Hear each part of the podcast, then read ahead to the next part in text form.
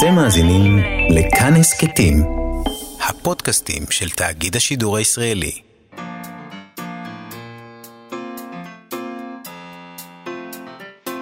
מה שכרוך עם יובל אביבי ומה יעשה לה.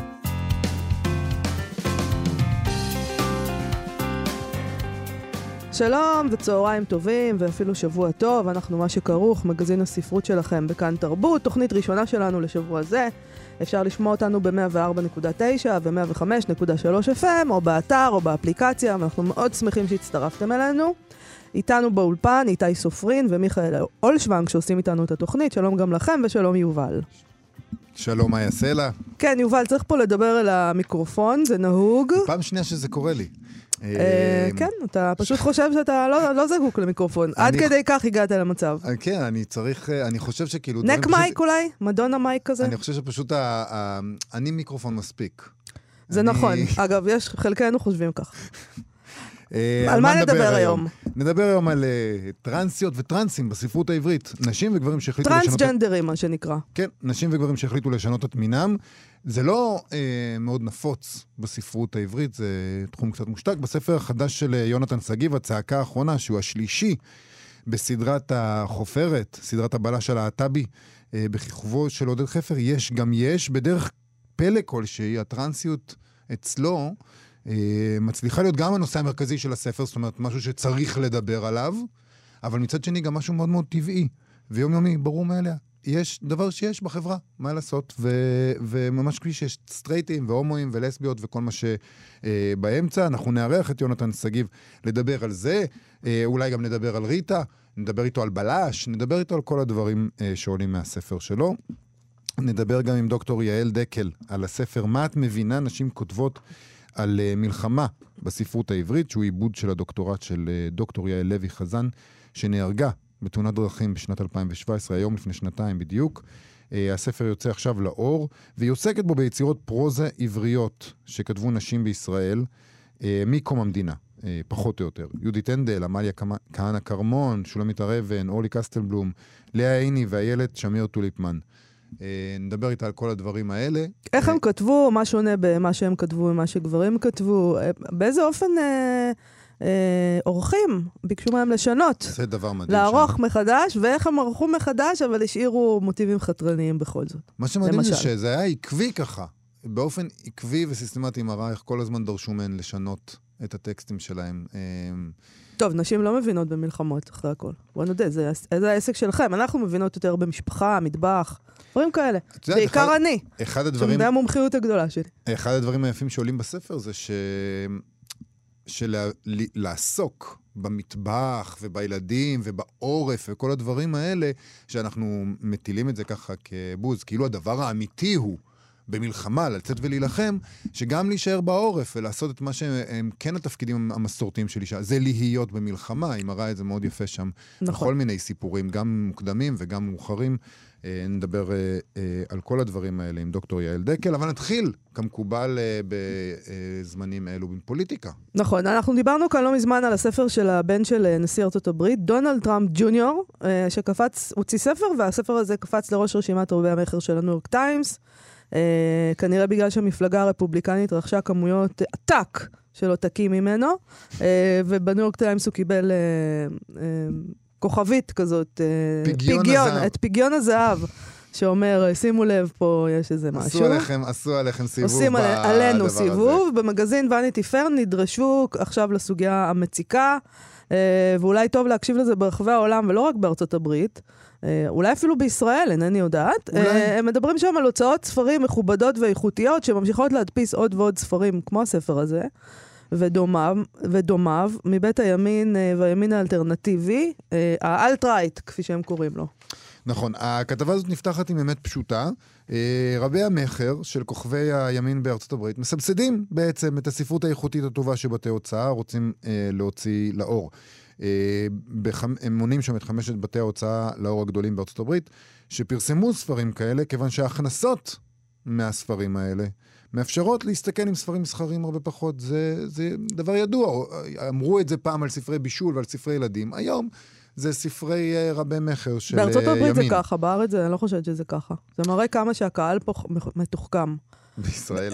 כן, הם לא קונים ספרים. אגב, לא של שמאל ולא של ימין, זה לא עניין של ימין. לא כל כך... ספרים פוליטיים, כן. ביוגרפיות פוליטיות, כל הדבר הזה, אני לא חושבת שזה כל כך אה, הולך פה. אולי כי אנחנו לא צריכים שיסבירו לנו, אנחנו מבינים הכל אנחנו, לבד. אה, לא, הכל- רק אתה מבין הכל לבד. בפוליטיקה- לא כולנו. בפוליטיקה ממש, מבין הכל עשר, הכל ברור לא, לי. פשוט, אה, אני חושבת שזה קשור לזה שכל הזמן אוכלים, אוכלים לנו את הראש עם חדשות, ואנחנו אוכלים לעצמנו את הראש, יש לנו המון המון דאגות, וזה הכל חי, ועכשיו גם לקרוא ספר אה, עם ניתוחים של הדבר, או ביוגרפיה של איזה פוליטיקאי, אה, אנשים רוצים לברוח, הם לא רוצים עוד. אז זה דווקא חכם מצד הקהל. יכול להיות שזה חכם מצד הקהל, אבל, ב, אבל זה רע לספרות, כי כאמור, הספרות הזאת מסבסדת את הספרות לא, הטובה. יש ספ- ספרות אחרת שמסבסדת. מה זאת אומרת זה רע לספרות? כאילו, בארץ מוצאים אה, סבסוד אחר. מוצאים. אה, בארצות הברית אה, אומרים שבכתבה הזאת שארבעה מתוך בתי ההוצאה לאור עשו את זה. הגדולים, כן. כן, עשו את זה באמצעות פתיחת מעין תת-הוצאה. יש להם כאילו הוצאות קטנות כאלה בשביל כל הבררה. זה העיסוק המרכזי שלהם. יש להם ממש תת-הוצאה לענייני ימין, לענייני ספרי ימין, שלא יתערבב להם, עם, וזה מאפשר להם גם להגיד, לא, אנחנו לא, זה לא אנחנו שעושים את זה, זה לא פינגווין, רנדום האוס. זה התת-הוצאה הקטנה הזאת שאנחנו מחזיקים בצד. ועם עוד בכתבה נטען שכאשר מנהיג המדינה טוען שהתקשורת ובתי ההוצאה הגדולים בוודאי כלולים בתוך הקטגוריה הזאת, כן, של התקשורת, היא האויב של העם, ההוצאות צריכות להבין שהרווח לטווח קצר עלול להיות יקר מאוד בטווח הארוך, שהסיכונים והסיכויים השתנו, ושאולי לא צריך לשתף עם זה פעולה. כלומר, בעצם כי הם חותרים תחת עצמם בצורה הזאת, הם מוציאים חומרים שיוצאים נגדם, ובכל זאת, במקום לנסות להיאבק בדיסאינפורמציה, ההוצאות הגדולות ממשיכות לפרסם ספרים שאין שום קשר בינם לבין העובדות, ו- ושמטרתם להפיץ שנאה. אז כן. למשל, הם נותנים שם אה, דוגמאות בספר של טראמפ ג'וניור, שאותו, למרבה הצער, לא קראנו, נדמה שהוא באמת קרוב לפרוזה ולא לעיון. אה, הוא טען לדמיון בין המפלגה הנאצית בגרמניה של שנות ה-30 למפלגה הדמוקרטית, שזה אה, משהו שעבר חלק בעריכה של בית ההוצאה שלו. הוא גם כתב אה, ש-200 אלף מצביעים בפלורידה אינם אזרחים. זאת אומרת, שחלק, 200 אלף איש שהצביעו בבחירות לא היו אזרחים ואסור היה להם להצביע, זה טענות שנראות כמו ניסיון הסתה אה, מצד אחד, ושאולי לא יהיה כל כך קל להוכיח אותן בבית המשפט מצד שני, אבל אה, בכל זאת מזכירים, הם, הם עושים את הדברים האלה, הם מחזיקים את התוצאה הימנית שמתעסקת בספרים האלה, ויש שם פירוט נרחב מאוד של כל ההוצאות הגדולות והחלוקה הפנימית שלהם עם ההוצאות הקטנות, שלא ניכנס אליה כרגע, ומה שזה נראה כשר אבל מסריח. הם יכולים להגיד, אנחנו עומדים בסטנדרטים של איכות, אנחנו בודקים עובדות, אנחנו זה, זאת ההוצאה הזאת, זה קו קטן כזה שלא בודקים בעובדות. לא. הם מונים שם את הספרים שההוצאות הגדולות הוציאו בחסות הזאת, אה, שכוללים באמת ספרים מלאי שנאה, שמטיחים האשמות נטולות ביסוס בכל מיני מגזרים שלא מוצאים חן ביניהם. ומה שהכי יפה בכתבה הזאת זה הליברלים שמתראיינים שם, שהם, הליברלים זה תמיד דבר יפה. שאומרים אה, דברים כמו, אנחנו מכירים בזכות המלאה של כל אחד לחופש הדיבור ולפרסום דעותיו, אבל אנחנו דוחקים בבתי ההוצאה לאור להפעיל בנחישות כלים, כלים מסורתיים של עריכה ובדיקת עובדות. אה, כן, זה, התותחים הכי כבדים שיש לליברלים. כן, זה מה שיציל אותם. אנחנו לא נהסס לדרוש בדיקת עובדות. ועוד דבר יפה, שאהבתי מאוד בכתבה הזאת, זה שמציינים שם שאף אחד מבתי ההוצאה לאור, האמונים על חופש הדיבור והתקשורת החופשית וחשיפת העובדות וכולי, לא הסכים להגיב לכתבה, שזו נאורות. מצד שני, מה באמת הם אמורים uh, לעשות? הם uh, לאלף את משפחת טראמפ, הם רק זקוקים לכסף שלהם. זה כל מה שהם רוצים. טוב, זה קצת מזכיר את אה, אימא קוראז' של ברכט, שנחושה בדעתה להרוויח מהמלחמה, ואומרת, כי מה גרוע מן המוות, המוות על קיבה ריקה.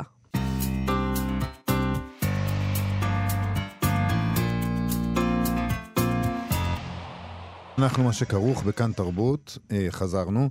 אה, מלחמה זה עסק אה, של גברים. גברים נלחמים, גברים חוזרים פצועים, גברים מתמודדים עם טראומות והם כותבים על זה, וכל זה, זה כמובן תיאור חלקי מאוד, אבל ככה החברה וגם הספרות העברית רואה את זה.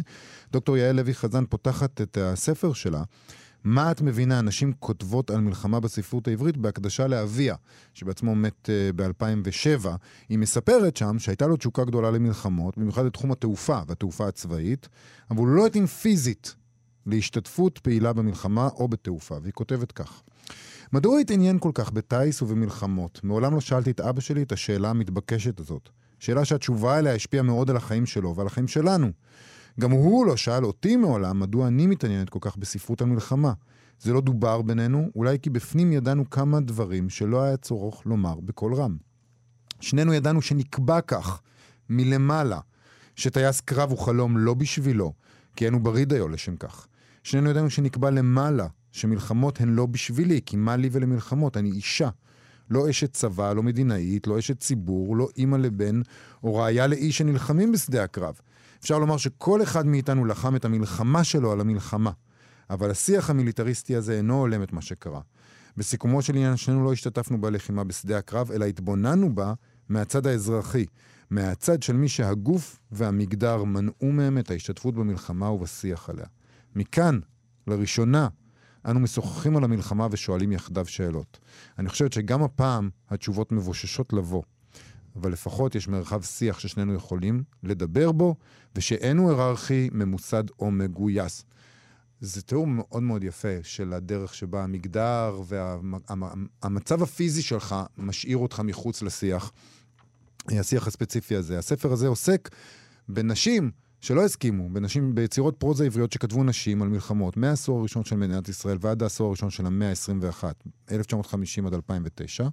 היצירות שנבחרו נכתבו בידי אזרחיות, או מי שהיו חיילות וכתבו אחרי שסיימו את שירותן הצבאי, ולא בידי לוחמות, עוסקים בו, היא עוסקת בו בין השאר, ביצירות של יהודית הנדל, ועמליה כהנא כרמון, ושולמית הר אבן, ואורלי קסטלבום, ולאה עיני, ועוד. ו- והיא מדברת בדיוק על זה, על אי מוכנות להשאיר את השיח הזה למגדר השני. אה, דוקטור יעל לוי חזן הייתה חוקרת ספרות שמתה בתאונת דרכים לפני שנתיים בדיוק. זהו עיבוד הדוקטורט שלה, ונשוחח עליו עם עמיתתה, דוקטור יעל דקל, מהוצאת מכון בן גוריון. שלום, דוקטור יעל דקל. שלום. שלום. אולי תספרי לנו קודם אה, על, על דוקטור יעל לוי חזן, על העבודה המשותפת שלכן, על התשוקה שלה אה, ושלך אה, למלחמה בספרות.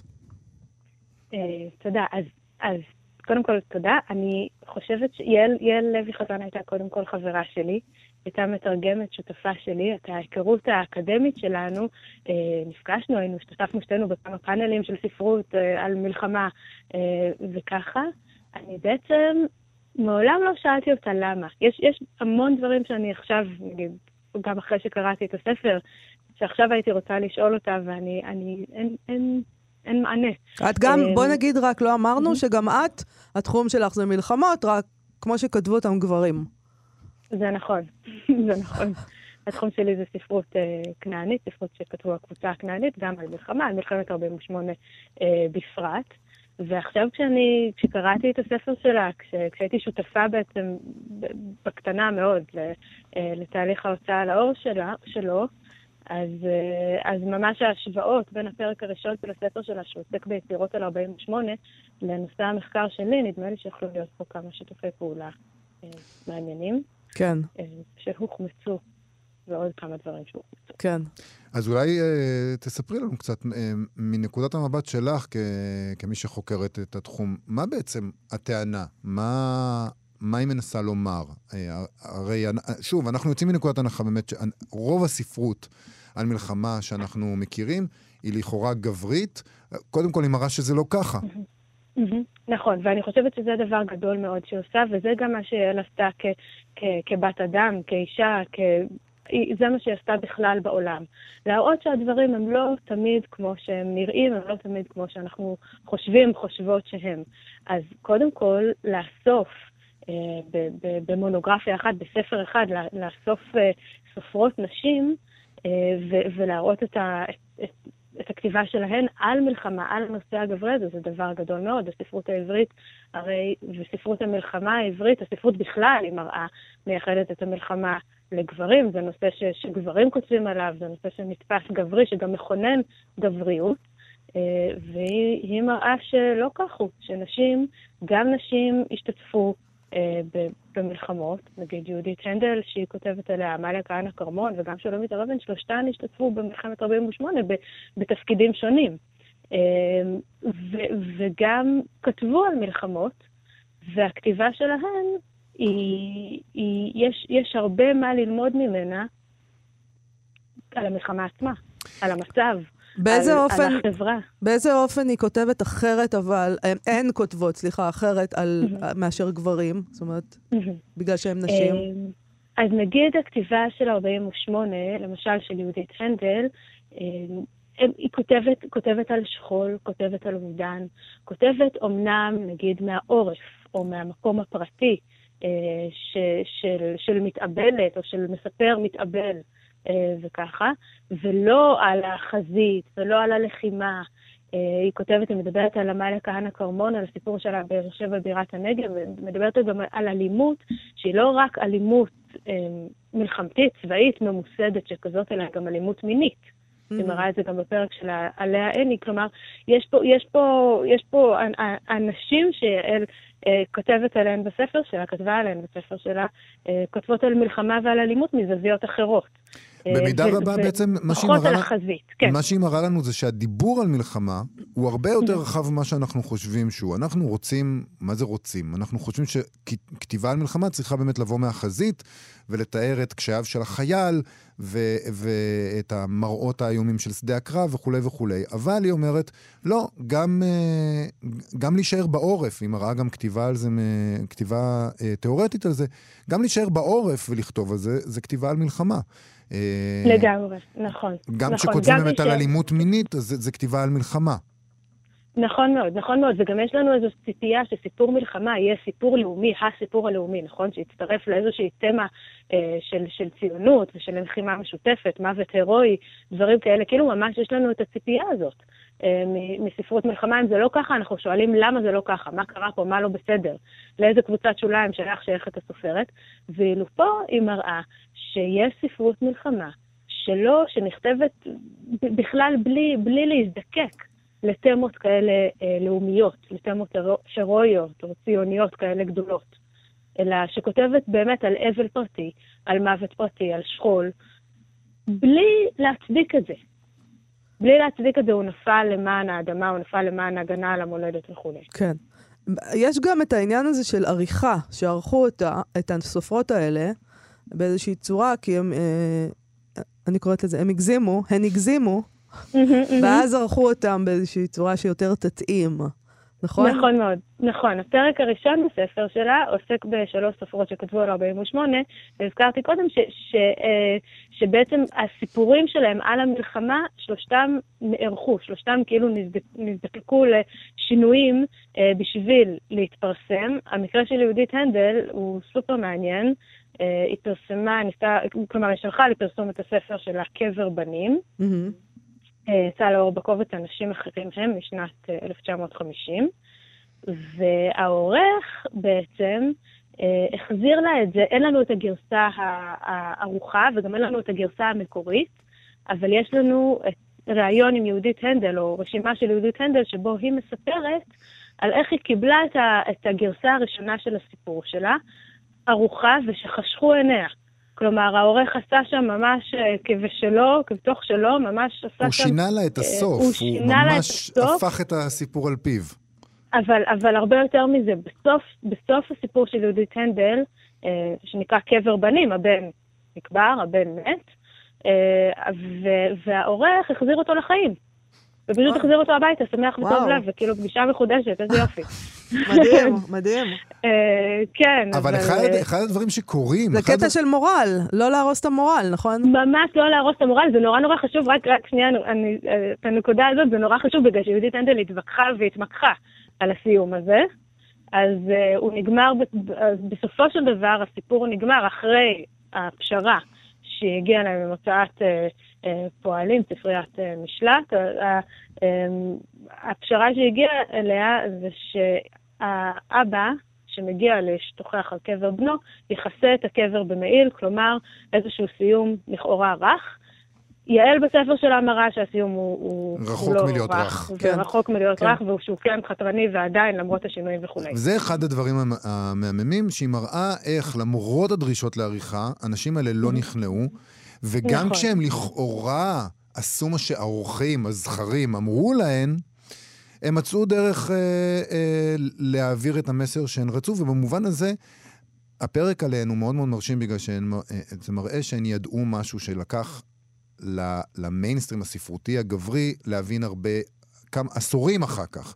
הם בעצם נכון. עשו משהו שאחרי זה עשו אותו גם גברים. אחרי זה גם כתבו ככה על גברים. פתאום אימצו את, ה- את השכול, פתאום אימצו, אימצו את האבל הפרטי, אבל אז... עצם זה שדיברת על עצמך נתפס כאיזה חתירה תחת המודל הציוני, ו- ו- ואולי רק נשים יכלו לעשות את זה. אני מסכימה איתך, כן. בלי להצדיק ובלי להראות את התמונה הגדולה, איך זה מתחבר לנרטיב הגדול, כן. ויש גם את הפרק ש... שלם שהיא כתבה אה, על עינויים, על בעל... נכון. איילת שמיר טוליפמן, זה גם פרק נכון. יוצא דופן. נכון. ספרי נכון. לנו על הפרק הזה קצת. בעצם יעל הייתה עסוקה בשנה, שנתיים האחרונות שלה. אה, היא הייתה עסוקה בנושא של עינויים ושל ייצוג עינויים בספרות, אה, ועשתה איזה פוסט-דוקטורט באוניברסיטת חיפה, כלומר, היא ממש, זה, זה היה התחום אה, האחרון שבו היא עסקה. אה, וזה מרחיב קצת את הנושא של המלחמה שהתחלת לדבר עליו, שדיברת עליו קודם. אה, זה, מרחיב את זה הרי, כי, כי זה שוב, זה לא עורף, נכון? זה לא כתיבה של נשים אה, בעורף, אבל שכול פרטי, אבל זה כן נושא שהוא אחר, זה כן נושא שהוא לא מדובר. כן. זה כן נושא שהוא כאילו חלק, הוא, הוא חלק ממלחמה, נכון? אבל, אבל אנחנו לא מוצאים, אין הרבה ספרות על עינויים, בטח שלא ספרות שכתבה אה, אישה או שכתבו נשים. אה, היא כותבת בספר שהנובלה של איילת שמיר טוליסמן היא היחידה אה, שהיא מצאה. אני גם לא מכירה עוד... הנובלה, האם אתה רואה את מה שאני שומע, היא היחידה שעוסקת בעינויים שכתבה אותה אישה. ואני חושבת שהיא ניסתה, ש... ניסתה למצוא. את השוליים האלה, הלא מדוברים, הלא מסופרים, וניסתה למצוא את המקום האתי ש... ש... שהכתיבה, את... את השחרור ואת המקום האתי שהכתיבה מאפשרת. במובן אה, הזה שאולי גם אה, כתיבה נשית על הדברים האלה, כפי שהיא הייתה ב-48, יהיה איזה משהו שמקדים את זמנו ומאפשר שיח ספרותי אחר אה, על אה, נושאים שהיום אפשר לכתוב עליהם בצורה מסוימת, שאינה מלאה. אה, כן.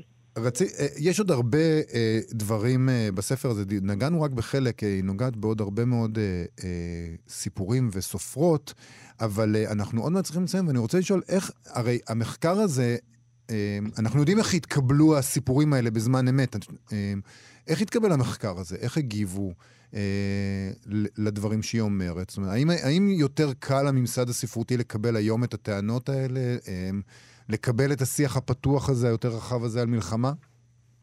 אמ, אז תראה, המחקר שלה, ש, שיצא לאור אחרי שהיא, שהיא בעצם איננה, הוא מתקבל טוב מאוד, יש, יש התקבלות, אתה יודע, כבר בעצם אין, אין זה, זה נורא לומר את זה ככה, אבל אין עם מי להתווכח על הדברים. כן. היא כותבת בספר, היא, היא ממש מצהירה על זה, שאישה שתחום המחקר האקדמי שלה הוא מלחמות, מתמודדת עם ההשתייכות לתרבות שמגדירה את המלחמה כמאפיין מובהק של גבריות, וכאתר שיח בלעדי של גברים.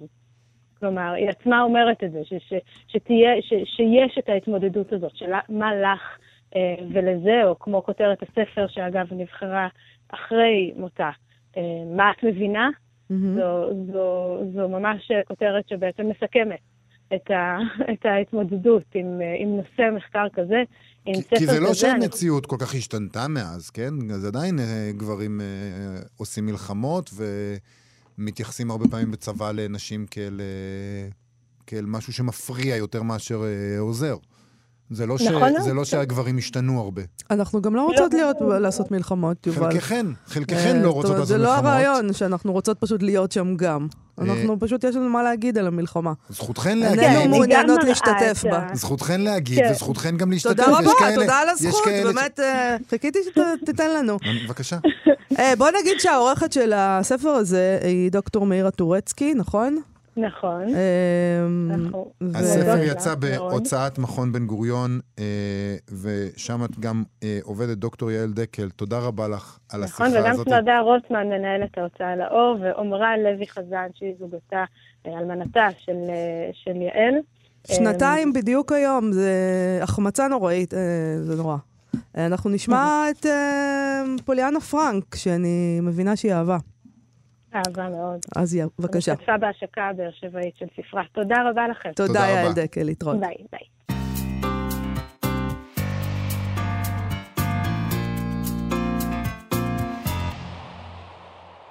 אנחנו, מה שכרוך בכאן תרבות, חזרנו ואיתנו באולפן יונתן שגיב, שהוא, מעבר להיותו דוקטור לספרות, גם מחבר סדרת הבלש הלהט"בי הראשון, החופרת, שבה מככב בלש קצת כושל, הרבה כושל. מאוד אה, כושל. מאוד כושל. מאוד כושל. בשם, עודד חפר, אה, בפרק החדש של הסדרה הזאת, השלישי. אה, החקירה שלו עוסקת בזמרת נערה, כוכבת נוער בהתהוות, בוואנאבי אולי, לא בדיוק. נכנסת לדיכאון בדיוק כשהיא אמורה לפרוץ עם אלבומה החדש, והחקירה הזאת הופכת ממשהו כזה ל... ל עיסוק מאוד מדמם בפלח מושתק של החברה הישראלית, טרנסים וטרנסיות. אה, אחד הדברים המדהימים בספר, אה, הוא שדווקא עודד חפר, שמחליף בין דיבור כזכר ונקבה בטבעיות מעוררת תדהמה, מתגלה לעיתים כטרנספוב. כמישהו שזה מאיים עליו, טרנסים, הוא לא כל כך, אה, הוא לא כל כך מבין, ולפעמים לא כל כך מקבל. אולי זה אלה- מאיים על כולנו פשוט. בהחלט. Mm. הוא פתאום מתגלה כשייך אה, במידה מסוימת אה, אה, למיינסטרים הישראלי, שחרד מהדבר הזה, וחרד מהתופעה הזאת, גם אלה שלכאורה שייכים לקהילה שעודד חפר עצמו שייך אליה. אז ככה שמתוך... ספר מתח קליל לכאורה, בלש כזה, ז'אנר. אה, בעצם, יונתן שגיב אה, מכניס אה, אל הספרות העברית ולחברה הישראלית משהו שהיא ממעטת מאוד לעסוק בו. אז שלום, יונתן שגיב. שלום, תודה רבה על ההקדמה הזאת. אה, אולי נתחיל באמת עם זה. למה, למה לעסוק בטרנסיות? למה לעשות בדבר שגם החברה הליברלית, ואולי אפילו באמת אה, אה, הקהילה ההומו-לסבית, מתקשה איתו עדיין? אה, נראה לי שזה עניין אותי בדיוק בגלל הדבר הזה. אתה יודע, גם ברמה האישית, אני חושב כשאני מסתכל כיום אה, לאחור על האופן שבו אני התפתחתי כגבר הומו, אתה יודע, אני מבין כמה נשים טרנסיות היו שם תמיד כאיזה מודל, כאיזה השראה, כאילו באמת לאנשים ונשים ש... היו מאוד חזקים כנגד אפליה, והיו מאוד נאמנים לעצמם, הן בנפש, הן בגוף, וסבלו את הכי הרבה אפליה, את הכי הרבה דיכוי. אתה יודע, אני חושב על דנה אינטרנשיונל, אני חושב על uh, גילה גולדשטיין, על ננסי שניידר וכן הלאה. אז במובן הזה פשוט גם נורא עניין אותי לכתוב דמויות של נשים טרנסיות, מלאות עוצמה, מלאות כוח, שלמרות כל הבאמת uh, האפליה וההדרה והאלימות שהן סופגות, אה, ממשיכות להיות אה, כל כך אה, מלאות עוצמה. והדבר השני שעניין אותי באמת, א' כל עודד חפר, החל מהספרים הראשונים, הוא דמות באמת שאומנם הוא הומו, יש בו משהו מאוד, אה, אה, נקרא לזה, אנרכיסטי, אני חושב, בהוויה שלו, המגדרית והמינית, אבל הוא בו בזמן קצת שמרן, קצת גזען, קצת שוביניסט, אה, אז טרנסופוב, קצת טרנסופוב גם התאים שם היטב. אה, וזה גם אבל במובן האלגורי באמת אפשר לי, אם אנחנו קוראים את דמותו כסמל ל, אפשר לי לדבר גם על המתחים בתוך הקהילה הלהטב"קית, ש... אולי אנשים שלא נמנים עליה מבפנים, רואים אותה מבחוץ כאיזה יחידה אחת, מאוד כן. מגובשת בדיוק. אבל למעשה כל אות באמת מייצגת אה, קהילה אחרת, שסובלת הרבה פעמים מאפליה אחרת גם, או, או מניואנסים אחרים, ועל כן גם המתחים ביניהם הם הרבה פעמים רבים ולא הרמוניים לחלוטין. שה- שבתחתית הסולם באיזשהו מקום זה, זה באמת אה, טרנסג'נדרים, לא? אה, מבחינת היחס אליהם. של אני- כל החברה וגם ב- כן, אני, בקהילה. כן, אני חושב שנשים טרנסיות וגברים טרנסים הם גם כיום עדיין הכי חשופים להדרה ולאלימות, וגם כל העניין זה שזה גם הרבה פעמים שינוי של זהות ושינוי של גוף, ש, שאי אפשר uh, בעצם uh, להתחבא.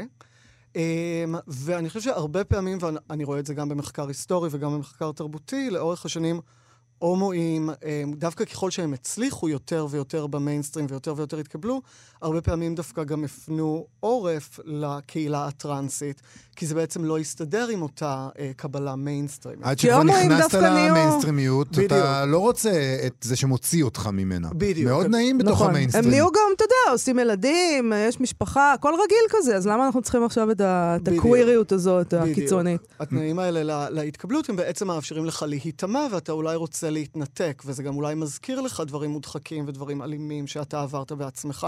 מצד בדיוק... שני זה גם בטח אה, גורר הרבה מאוד אשמה. רואים את זה גם בספר, שיש איזה סוג של בגידה כן. בקרב אלה שאתה אמור אה, להביא איתך לתוך המיינסטרים. זה חלק מהתפקיד שלך. לא, לא, לא, לא, אני מתקוממת נגד מתקוממת? הרעיון הזה שכולם צריכים להיות במיינסטרים. לא, לא כולם להביא איתך צריכים למיינסטרים, למה? לא, במובן הזה ש, שברגע שאתה התקבלת, אז אתה, אתה, אתה ב- באיזשהו מובן בוגד באלה שעדיין לא התקבלו, שהיו איתך לפני כן.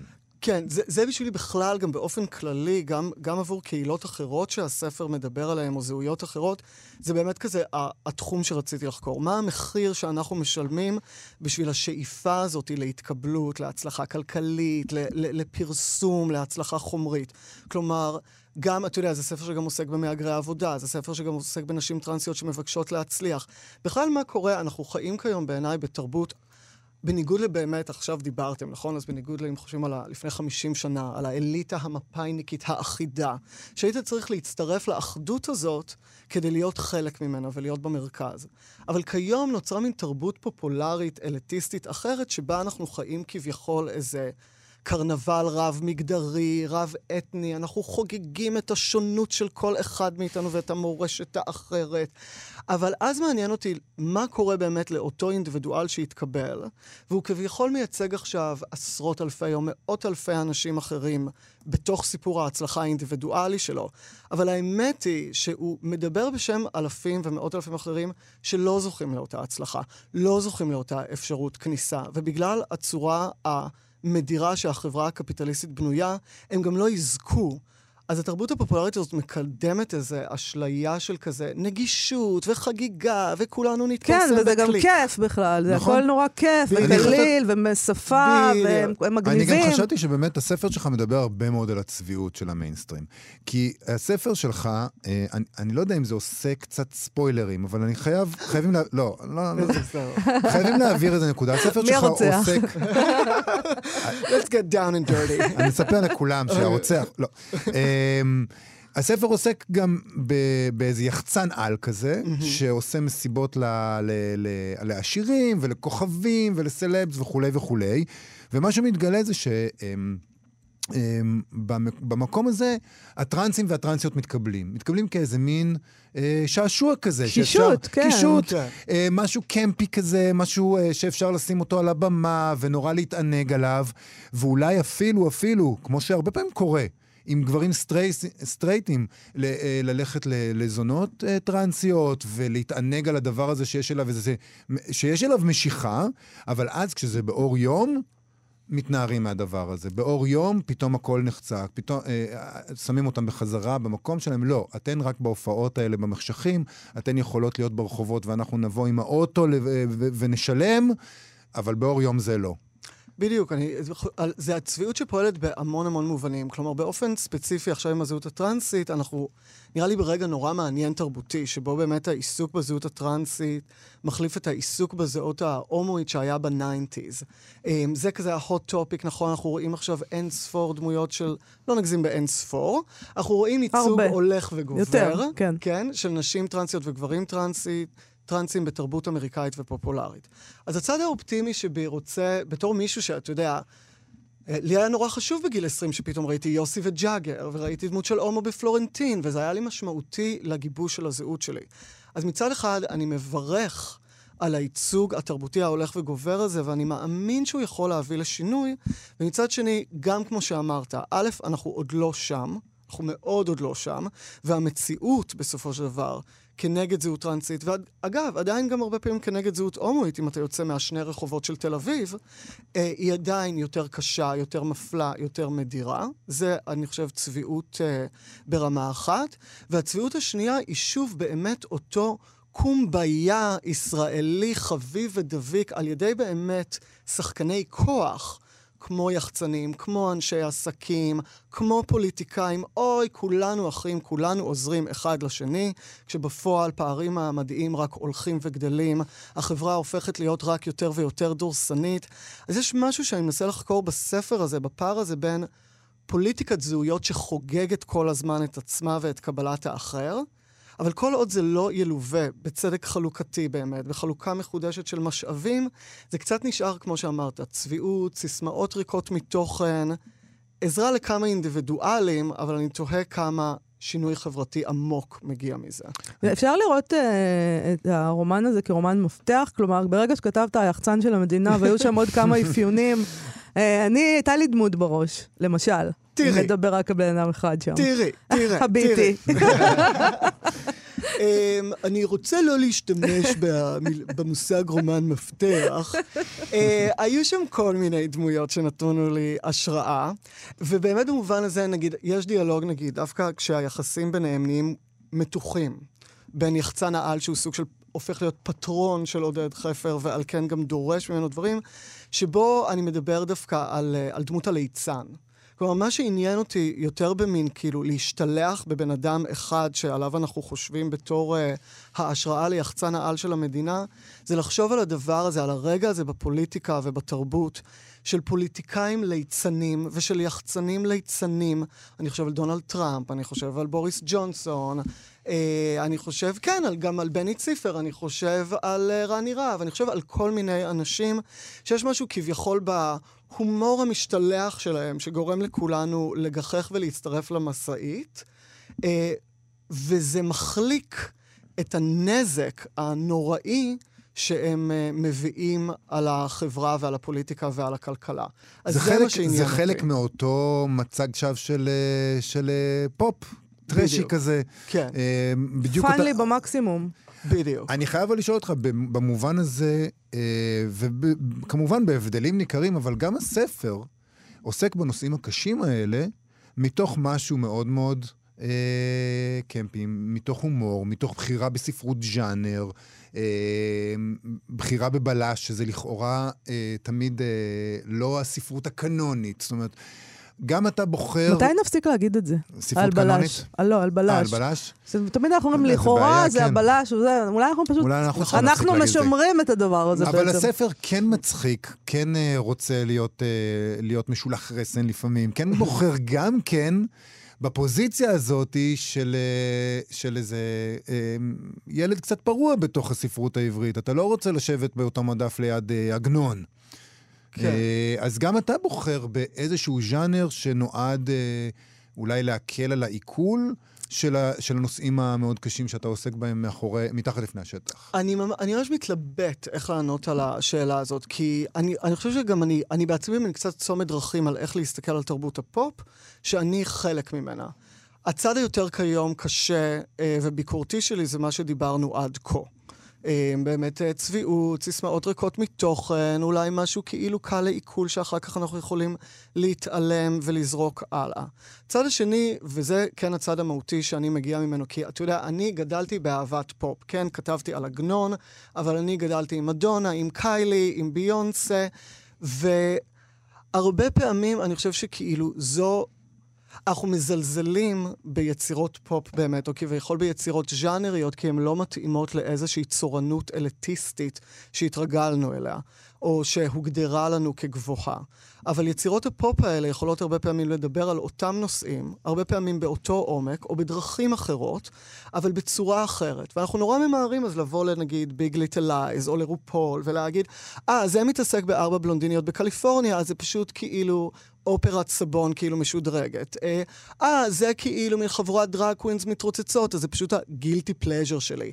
אבל לא, היצירות האלה מתעסקות בזהות, במיניות, במגדר, ועכשיו אם רק נקדיש להם את הזמן, אז אנחנו נבין שהן מטפלות בהם בצורות מאוד מעניינות וחדשניות, ולא מגיעות לכאילו 50 איש שקוראים ספרות קנונית, אלא מגיעות למיליוני אנשים.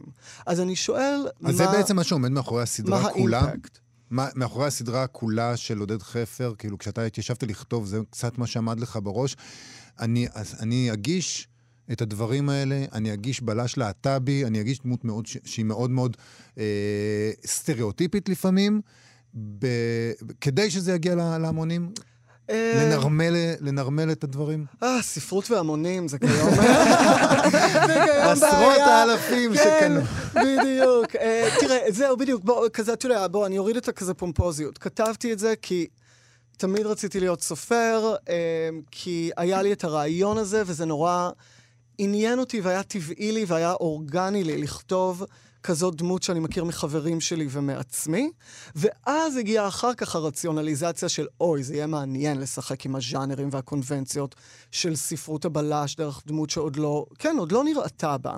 אה, זה יהיה מעניין בספרות הישראלית ש... והעברית, שאני מאוד אוהב, אבל לפעמים משתעמם ממנה, ומחפש כאילו את, ה... את הצחוק ואת הסקס ואת האומף. אה, יהיה מעניין לכתוב לתוך זה כאילו פופ, ומשהו סוחף, ולרפרר כאילו לטלוויזיה ולמוזיקה. אז פשוט זה היה כזה דחף, ואחר כך אפשר לדבר על כאילו הפרשנויות לזה. אני רוצה לדבר על שפה, כי שפה זה חלק מאוד uh, מרכזי בספר הזה. Uh, ואתה חי כבר כמה שנים, ב- לא פה, ב- בלונדון, נכון? כן, אני um, 13 שנה, חמש שנים בניו יורק ועכשיו שמונה אה, שנים בלונדון. אז זה המון שנים אתה לא המון, פה, ויש כן. פה שפה, החדשנות של השפה, שפה הומואית, אה, נכון? אה, זה כן. דבר, אז זה בגלל שאתה פשוט מאוד מעודכן במה שהולך פה? יש כאן המצאות שלך, או לפחות אני... לא שמעתי עליהם קודם, ואני די מעודכנת. השפה היא מאוד אה, חיה, החיים האלה של השפה... אמ, א', מאוד שימחת אותי, תודה רבה. וב', אה, נראה לי זה כמה דברים. אה, אני גם, אני, גם כאילו אנחנו חיים בכ, בכפר גלובלי, אה, אז גם כשאני לא פה, אני בפייס כמובן, ואני באינסטגרם, ואני כאילו רואה טלוויזיה ישראלית, אז אני ממשיך לחיות את השפה המעודכנת. גם אה, עודד חפר, החופרת, מבוסס על אה, חבר מאוד טוב שלי באופן ספציפי, ועל חבורת חברים הומואים שלי שהם ישראלים, אבל גרים איתי בחו"ל, והם באמת, והומואיות בכלל, אה, מחיות השפה העברית. הם יודעים את נכון. זה, הדמויות שלהם זה מבוסס? הם יודעים, היא. יודעת, יש לנו יחסים. מאוד אה, מורכבים סביב זה. היא אה, מקבלת אחוזים, היא עוד לא רוצה תמלוג. היא מקבלת מריבות. ו- ו- ו- ו- ו- ו- ושפה, אז כן, אז כאילו זה גם השראה מהיום-יום, אה, זה גם כן יש המצאות שלי, המצאות שלו, המצאות שלהם, וגם באופן כללי, זה גם יונק משפה הומואית, אבל גם כמובן משלל כאילו ההמצאות הסלנגיות והז'רגון רחוב שקורה בארץ, ופשוט עברית היא שפה באמת כל כך ממוגדרת, כל כך אמ, מיוצבת וקשה, שהרגשתי שפורעים אותה בכל מיני דרכים בספרות. חלק בשפה מאוד מאותרת ומתפייטת, חלק בשפה מאוד כיום דווקא נקייה וצלולה, אבל רציתי באמת לפוצץ את הקונבנציות של העברית ממקום אחר, והשפה הבאמת הומואית הזאתי, שנעה גם בין זכר לנקבה ושואלת משפות אחרות, נורא אפשרה להתחיל לשחק עם העברית. אני חייבת לומר שהפעם כשקראתי אמרתי לעצמי, אוקיי, מתי הסדרה? מתי אנחנו מתחתנים? זה, מתי אנחנו מתחתנים ומתי הסדרה? כי זה, זה ממש אה, משהו שצריך להיות שם. זה תודה. צריך להיות על המרקע. תודה רבה. יש אה, תוכניות? יש תוכניות, אה, עוד מוקדם מדי, עוד מוקדם מדי כדי לדבר עליהן. אני במגעים. אני במגעים עם מספר גורמים, אז תתחילו לריב בין עצמכם. אז כן, יש מגעים, טפו טפו, אינשאללה, כי אני באמת גם, זה נורא... כן, אני חושב ויזואלית, וגם החופרת, אני חושב שהשפה שלה היא מאוד ויזואלית, ויהיה מאוד נחמד לראות את זה. מי יגלם את. החופרת? או, זו שאלה נורא קשה. מה הפנטזיה שלך? תראה, אני, פנטזיה אחת ברורה, שזו הפנטזיה של החופרת, רב פקד ירון מלכה בספרים, זה עמוס תמם, אתה שומע אותי? אה, או אה, מרשקו, נו, איך קוראים ל... אה, יוסי מרשק. יוס, יוסי מרשק, כן, יוסי מרשק, כן. שניכם, אם אתם שומעים אותי. נכון, נכון. והחופרת זה בעיה ליהוקית, לא? תעזרו לי. זה קצת בעיה. איזה... כי זה לא, זה לא רגיל. וזה צריך להיות מישהו שמנמן. בדיוק, מישהו שמנמן, קרסטן, נרגן קצת, נאה, אך לא באופן קלאסי. חמוד. מישהו חמוד. אל אנחנו נחשוב תסתכלו על זה. עליי, את- אני אין שום הבנה, אין לי שום הבנה משהו. בתחום הזה, אני לא יודע כלום על אל שום דבר. זה יכול להיות יהודה לוי, המבוגר הזה, כמו שהוא עכשיו. בטח יהודה לוי עכשיו הוא נופל. אם הוא שומע, הוא נופל. אני חשבתי גם אה, עופר, עופר שכטר. עופר שכטר, לצבוע לו את השיער בחום. אבל הוא קצת יפה מדי, עופר שכטר. זהו, בדיוק, אבל קצת, קצת כזה לצבוע את השיער בחום, קצת זיפים, קצת כן, אתם לטנף. משלבים כן. ז'אנרים, זה מדהים. אתה כבר כותב את הספר הרביעי, אגב, העונה הרביעית של החופרת? אה, יש לי כמה עלילות אה, בראש, לספר אולי ארבע וספר חמש. אה, וואו. אה, כן, אה, אבל אה, כן, אני עוד מתלבט, אני עוד כזה מין עוד נשימה, ויש לי כזה, בדיוק אתמול רשמתי בוורד ספרים עתידיים, ורשמתי רשימה של כל הרעיונות שמתרוצצים לי בחוץ, גם מחוץ ליקום של החופרת.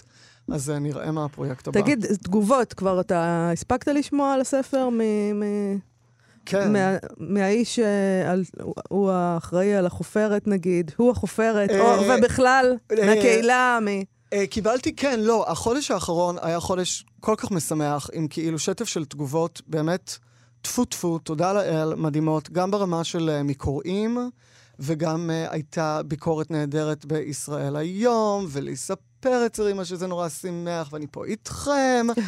ולא, היו תגובות מדהימות שאותי גם נורא שמחו, במובן הזה שאני מרגיש, אם מותר לי שנייה לשים בכל זאת את כובע הדוקטור ואת כובע המבקר בבקשה. בעצמי על עצמי, שזה יכול לצאת קצת אולי גאוותני ומוזר ונרקסיסטי, אבל אוקיי, בוא נזרום עם זה שנייה. תזרום עם. זה. מה שאותי עניין ב... לקבל את הביקורות ואת הפידבקים בספר השלישי, זה גם לראות איך התנועה הביקורתית נעה בתפיסה של מיהו עודד חפר. אם הספר הראשון יצא, וזה נתפס, היה חיבוק ביקורתי נורא חם, אבל זה היה גם יותר במקום של כאילו, אוי, קוריוז, נחמד, בלש הומו מתרוצץ כאילו בספרות הישראלית. פתאום יש קריאה אה, של עודד חפר בספר השלישי כבר כמישהו שגם מסמל את החברה הישראלית בכללותה. ואני מרגיש שזה כבוד שעד, במרכאות, שעד עכשיו נשמר בעיקר לסופרים סטרייטים לבנים, כשהם כותבים דמויות סטרייטיות לבנות, אולי נשים, נגיד עמוס עוז חנה גונן. כשגבר סטרייט לבן כותב דמות של גבר סטרייט לבן אחר, זה פתאום, אה, זה אלגוריה לאומית, עכשיו אנחנו מדברים על ישראל. אבל כשאישה כותבת אישה, אוי, זו ספרות נשים מקסימה. כשהומו כותב הומו, זה אוי, זו ספרות הומואית נהדרת. ואני מרגיש את השיפט הזה, וזה נהדר, שפתאום אפשר... אתה בכלל רוצה להיות הצופה לבית ישראל החדש. אה, אני הצופה. רוצה- אני רוצה- אני רוצה לשבור את הדמות הזאת, אבל אני רוצה גם כן...